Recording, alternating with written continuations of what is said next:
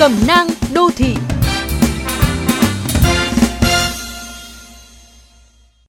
Các bạn thân mến, những ngày qua cả nước hướng về miền Trung trong nỗi âu lo thấp thỏm, nỗi xót xa trước mất mát đau thương mà người dân phải gánh chịu do hậu quả nặng nề của mưa lũ.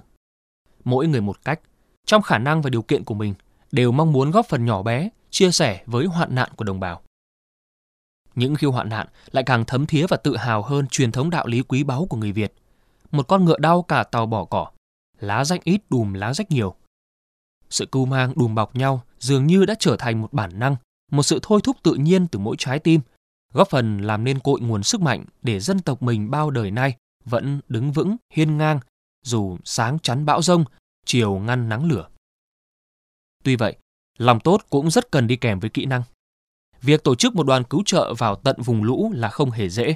Trong điều kiện nước vẫn chưa rút hết, hệ thống đường xá và hạ tầng giao thông bị hư hỏng nặng nề, tiềm ẩn nhiều rủi ro.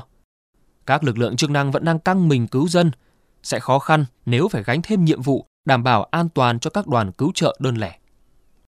Chưa kể, việc người đứng ra kêu gọi mua mì tôm, quần áo cũng chưa hẳn đã tốt nếu không bám sát thông tin từ chính quyền địa phương xem bà con đang thực sự cần gì.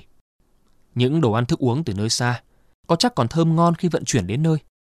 Vội vàng quyên góp tiền bạc mà thiếu thông tin, có thể bạn đang tiếp tay cho hành vi lừa đảo. Lũ đi qua, miền Trung sẽ còn ngổn ngang rất nhiều nỗi lo. Lo dịch bệnh, lo ô nhiễm, lo dựng lại từng nếp nhà, hồi sinh những xóm thôn đã hoang tàn, kiệt quệ.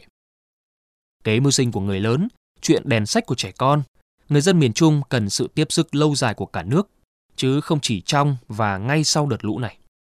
Vậy nên hãy bình tĩnh và để lý trí dẫn đường, dẫn thiện tâm của bạn có đau đáu tới đâu, để tình yêu thương không bị lợi dụng, để các hoạt động thiện nguyện được tổ chức một cách bài bản nhất, hiệu quả nhất, trở thành liều thuốc trợ lực, thiết thực giúp miền Trung vượt qua cơn hoạn nạn trước mắt, cũng như giúp bà con vững vàng sống chung với lũ trong tương lai.